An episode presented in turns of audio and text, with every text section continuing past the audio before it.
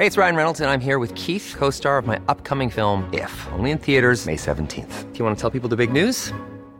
All right, I'll do it. Sign up now and you'll get unlimited for $15 a month in six months of Paramount Plus Essential Plan on us. Mintmobile.com slash switch. Upfront payment of $45 equivalent to $15 per month. Unlimited over 40 gigabytes per month. Face lower speeds. Videos at 480p. Active Mint customers by 531.24 get six months of Paramount Plus Essential Plan. Auto renews after six months. Offer ends May 31st, 2024. Separate Paramount Plus registration required. Terms and conditions apply if rated PG. I'm Sandra, and I'm just the professional your small business was looking for. But you didn't hire me because you didn't use LinkedIn jobs. LinkedIn has professionals you can't find anywhere else, including those who aren't actively looking for a new job but might be open to the perfect role, like me.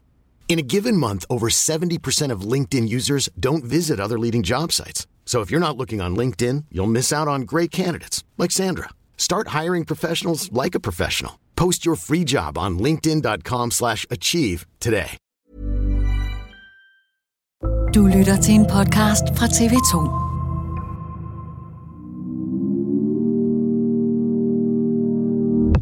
I den her uge, der præsenterede regeringen sammen med en række andre partier en ny forebyggelsesaftale.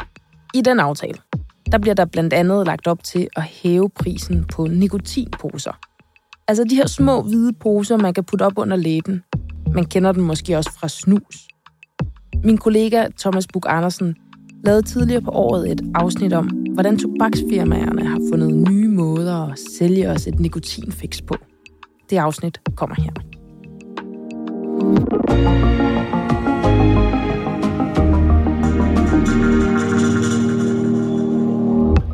Den gode nyhed først. Vi køber færre cigaretter. Der har jo været en del skriveri om, at det er usundt at ryge. Men nu kommer den dårlige. Nu har tobaksfirmaerne fundet nye måder at sælge nikotinfikset på. Brugen af røgfri nikotinprodukter som snus, tykketobak og nikotinposer vokser blandt de unge. For selvom det måske ikke ser sådan ud, så er snus, vapes og opvarmede cigaretter også fulde af nikotin. Røgfri nikotinprodukter er jo et skadesreducerende alternativ til cigaretter. Og en ny TV2-dokumentar afslører, at firmaerne bruger markedsføringstaktikker, der er rettet mod unge ikke-rygere. Det er dato i dag. Jeg hedder Thomas Pug Andersen.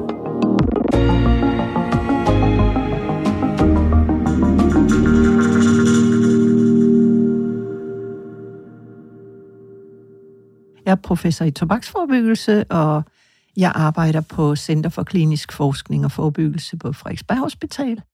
Stemmen, du hører her, tilhører Charlotte Pisinger, og jeg kan roligt sige, at hun er en af de førende eksperter, vi har herhjemme, når det kommer til røg og nikotin. Du er Danmarks eneste professor i tobaksforbyggelse. Hvad dækker den titel egentlig over? Det dækker, at der aldrig nogensinde har været en professor i tobaksforebyggelse.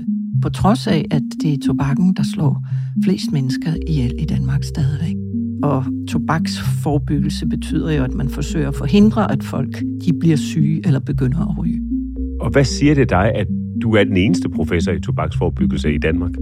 Det siger mig, at der har været meget lidt fokus på det, og øh, det har været et nedprioriteret område. Det har været sådan, der har været lidt berøringsangst over for det, på trods af de der over 13.000 dødsfald, vi har hvert år.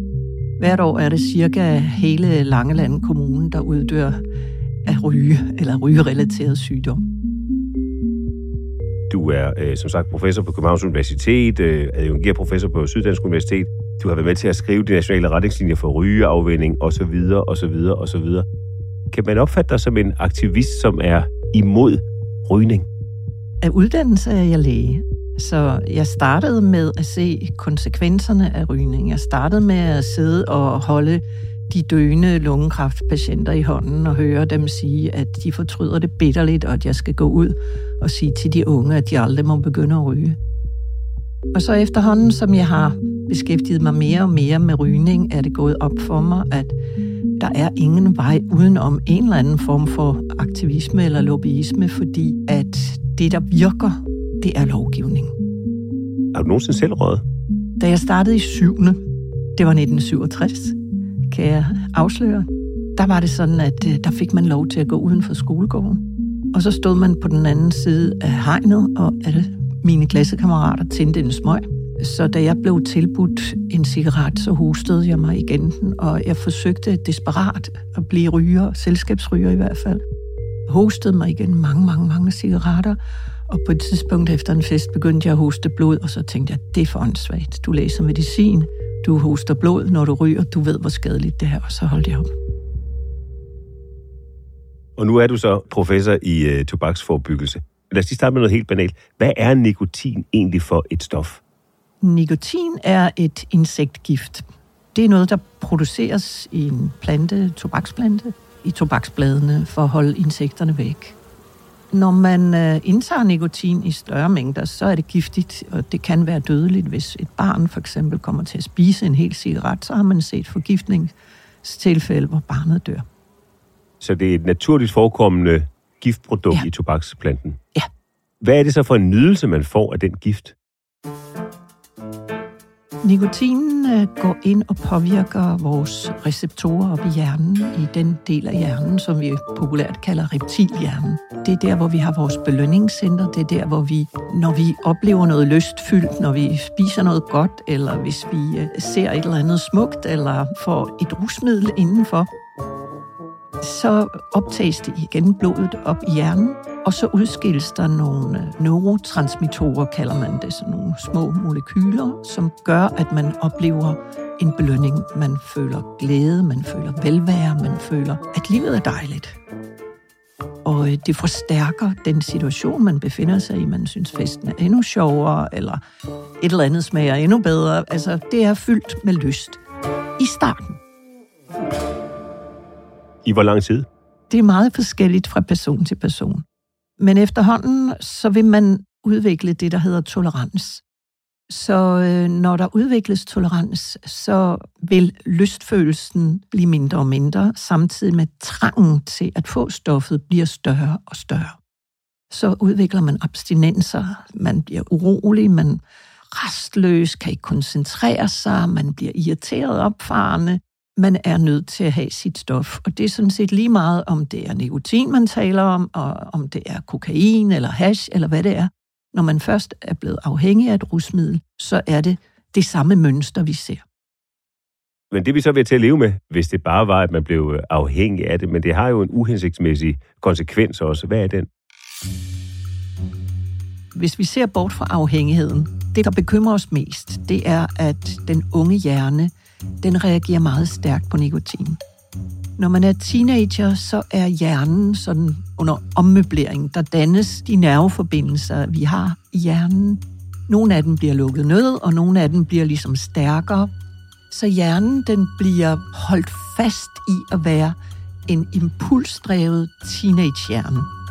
Fra man er i begyndelsen af teenageårene til man er omkring 25-30 år, der overtager vores frontlapper hvor vi øh, bliver bedre til at øh, tænke rationelt, have kontrol over os selv, ikke være så impuls- og belønningsdrevet. Så vi sidder fast i sådan en teenagehjerne. Det er den ene ting. Vi ved fra mange forskellige slags forsøg, at øh, de, der udsættes for nikotin i teenageårene og den unge voksenalder, de har en øget risiko for kognitiv besvær, det vil sige indlæringsbesvær, koncentrationsbesvær, for angst, for depression. De er dårligere til at håndtere stress. I mange år har det jo været sådan, at man skulle have fat i både tobak og en lighter. Ikke mindst for at ryge for eksempel cigaretter, cigarer, cerutter, rulletobak osv.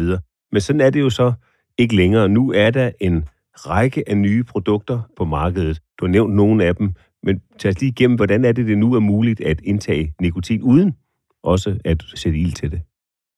Produkt, der minder mest om cigaretter, er opvarmet tobaks. Det er små tobakspinde, sådan hårdt rullede tobakspinde, som man putter ind i en øh, lille beholder, der minder om en lighter eller sådan noget. Og så tænder man den, og så opvarmer man tobakken. Så kan man på den måde ryge tobakken på en anden måde, uden at der sker en forbrænding. Men ved den opvarmningsproces dannes der stadigvæk rigtig mange nye skadelige kemiske stoffer. Så findes der e-cigaretter. E-cigaretter indeholder ikke tobak, og derfor er der nogen i verden, for eksempel i England, som har øh, markedsført den meget begejstret, også sundhedsmyndigheder. Men e-cigaretter består af en beholder med noget væske, som er propylenglykol eller glycerin hedder det. Så er der nikotin i, så er der smagstoffer i. De bliver så også opvarmet, så der dannes en nikotinholdig damp, som man kan inhalere. Det er ikke en damp, fordi damp det er jo vanddamp, så det er sådan en aerosol. Det er den anden kategori. Og det, der hedder vapes, det er en version af e-cigaretter. Det er en e-cigaret, ja. Og der er mange forskellige slags mærker. Men det, der kendetegner dem, det er, at de er utrolig farvestrålende, og de indeholder lækre smagstoffer som vandmelon, eller chokolade, eller cookie, eller alt, hvad man kan forestille sig inden for sådan frugte og lækkerier. We know what smokers want. A truly satisfying taste. Og øh, de er utrolig nemme at bruge, så de er meget børnevenlige i gåseøjne. Og øh, vi har set herhjemme, at der har været en ret stor stigning blandt meget unge børn, der har interesseret sig for de her vapes, e-cigaretter. Og så er et andet produkt, som i mange år var noget, som vi forbandt med noget, man tog over på den anden side af Øresund. Øh, snus, eller som det hedder på dansk øh, i højere grad, nikotinposer. Ja, snus øh, lignende produkter i hvert fald. Det nyeste skud på stammen, det er så nikotinposerne. Øh, nikotinposerne, de indeholder ikke tobak, og ligesom snus bliver de optaget gennem mundslimhinden. Så der er mere eller mindre ren nikotin i, og så er der sådan en lidt tyk gummiagtig base, øh, gummibase og plantefiber og sådan lidt forskelligt, som man ligesom får det til at hænge sammen med. Og tobaksindustrien er sådan set lykkedes ganske godt med at erstatte den, i går så en god gammeldags fasong, at ryge på. Prøv at beskrive, hvad det er for et skift, vi oplever i de her år.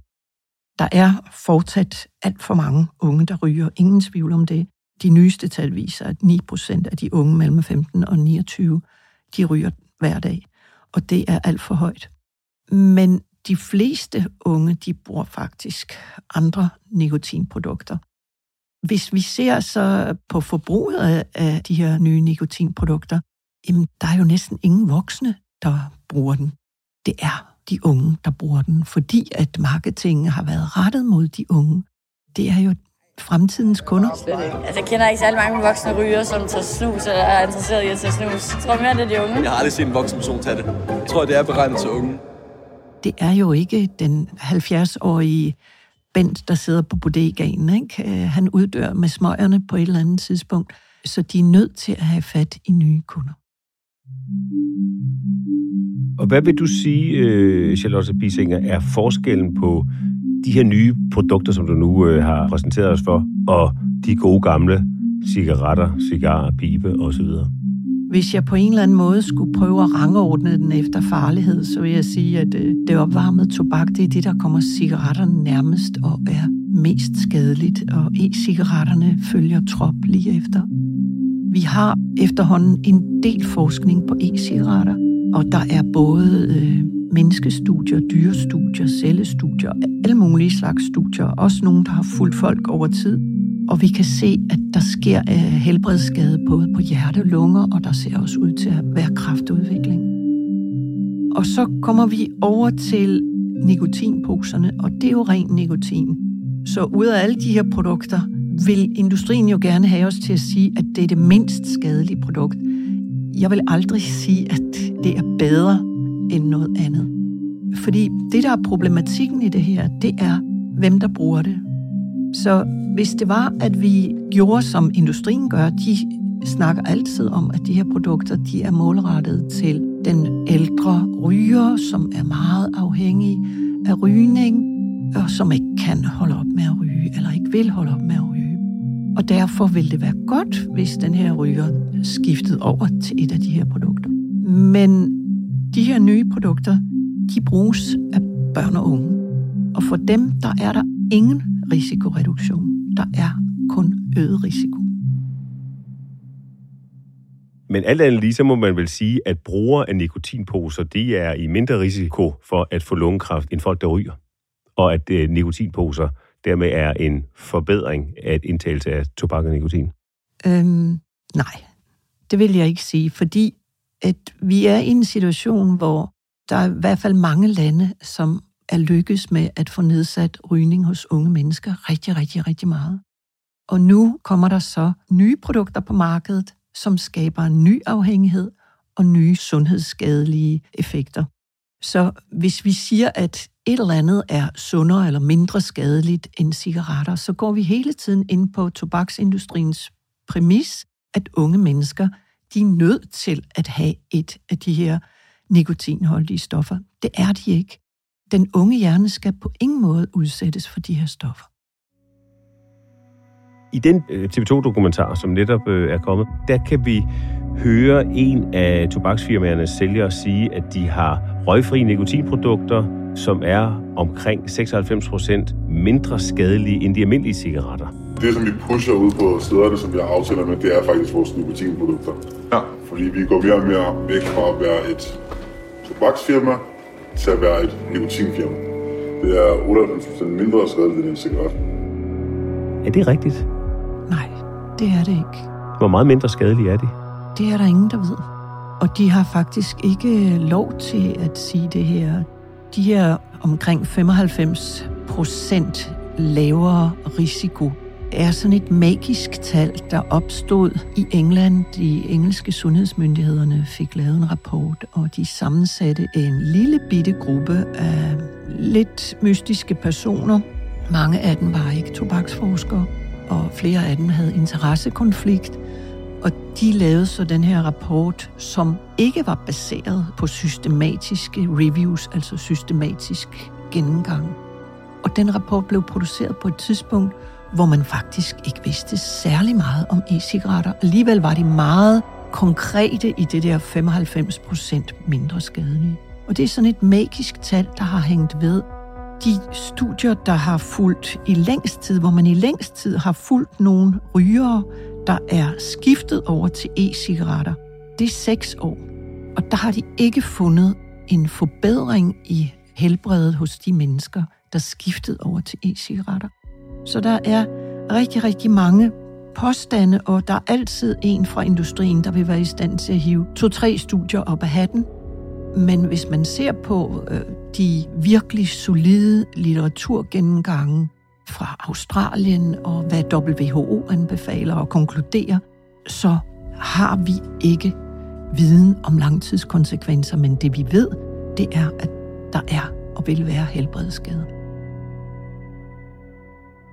tobaksindustrien, de forskellige øh, øh, virksomheder og brands, markedsfører de her nye nikotinprodukter. Det er jo forbudt at reklamere både for tobak og for nikotinprodukter i det hele taget øh, herhjemme. Alligevel så kan vi se, at der er nogle firmaer, som får udbredt deres produkter, blandt andet ved hjælp af influencer og forskellige events på bar og steder, hvor unge mennesker kommer. Så kommer vi ud, så har vi en, øh, en smart stand. Det kan være om aftenen, hvor, der, hvor folk måske drikker lidt mere, eller så på den måde kommer vi ud og lave nogle aktiveringer, hvor vi så har nogen ude for at fortælle folk om det. Kan du sige lidt mere om, hvad det er for teknikker, de bruger til at markedsføre de her nye nikotinprodukter? Jeg vil sige, det, der har været det vigtigste, det er nok de sociale medier. Det har været simpelthen en gave fra himlen for nikotinproducenterne og industrien, at de sociale medier kom, og dermed så kan de gå direkte ind i et hvert barnekammer, en hver ung persons eget private lille sfære, hvor de har nogle rollemodeller, som de undrer gerne vil være som. Så en meget, meget stærk markedsføring foregår via de sociale medier. Så det, du slår på trummen for, det er, at myndighederne skal være strammere i deres øh, opsyn med, hvordan nye nikotinprodukter markedsføres. Og hvordan, ja, øh, hvordan det gør jeg. nikotinproducenterne omgår de eksisterende markedsføringer. Og, og jeg mener også, at man bør gøre det på nogle internationale platforme, som EU for eksempel. Det er helt oplagt, der kommer ny EU-lovgivning, nyt tobaksdirektiv, hvor jeg mener, at sådan noget bør tænkes ind i. Hvis vi kigger lidt ud i udlandet, New Zealand er et land, der springer i øjnene, hvor det har været diskuteret, at man skal forbyde alle personer, som er født efter 2008, at kunne købe tobak. Tror du, vi kommer til at se en røgfri fremtid? En røg- og nikotinfri fremtid? Ja, det gør vi, hvis det er, vi, vi vil det. Nu har jeg været med i mange år på den her rejse inden for tobaksforbyggelse. Og jeg kan se, at vi har opnået ting, vi overhovedet ikke drømte om kunne lade sig gøre nogle få årtier tilbage. Så jeg tror, at det kan lade sig gøre, og jeg tror, vi skal blive ved og ved og ved. Og vi skal tage den viden, vi har fra tobaksforbyggelse og bruge den på nikotinprodukterne. Hvad er det så helt konkret, du efterlyser? Altså, hvad er det, du godt kunne tænke dig, der skulle ske, for at vi kan imødegå det, du kalder en epidemi blandt unge mennesker? Jeg mener, at det, der virker mest, det vi har størst evidens for, det er en meget høj pris. Det er det første. Men også marketingsforbud, altså virkelig håndhævet marketingsforbud og rygeforbud, indendørs rygeforbud for eksempel, eller udvide rygeforbud. Det er nogle af de ting, som har en effekt. Hvor tæt vurderer du, vi er på, at man kommer til at tage nogle mere drastiske skridt i Danmark? Vi er på vej. Der er sket rigtig meget. Nu har vi så fået de nye udfordringer med de nye nikotinprodukter, så der er stadig arbejde at gøre. Så skulle du måske i virkeligheden, i stedet for at være professor i øh, tobaksforbyggelse, være professor i nikotinforbyggelse? Ja, men det kan jo være, at jeg skal omdøbe det, så det er tobaks- og nikotinforbyggelse fremadrettet. Charlotte Pisinger, tak for dit besøg her. Selv tak. Du kan se dokumentaren Røgsløret fra tobaksindustrien på TV2 Play. Emil Laursen og Sissel Ravn satte ild til dagens afsnit. Pulserende lyddesign af Pauli Galskov. Redaktør og stor cigarføring Astrid Louise Jensen. Jeg hedder Thomas Bug Andersen. På genhør.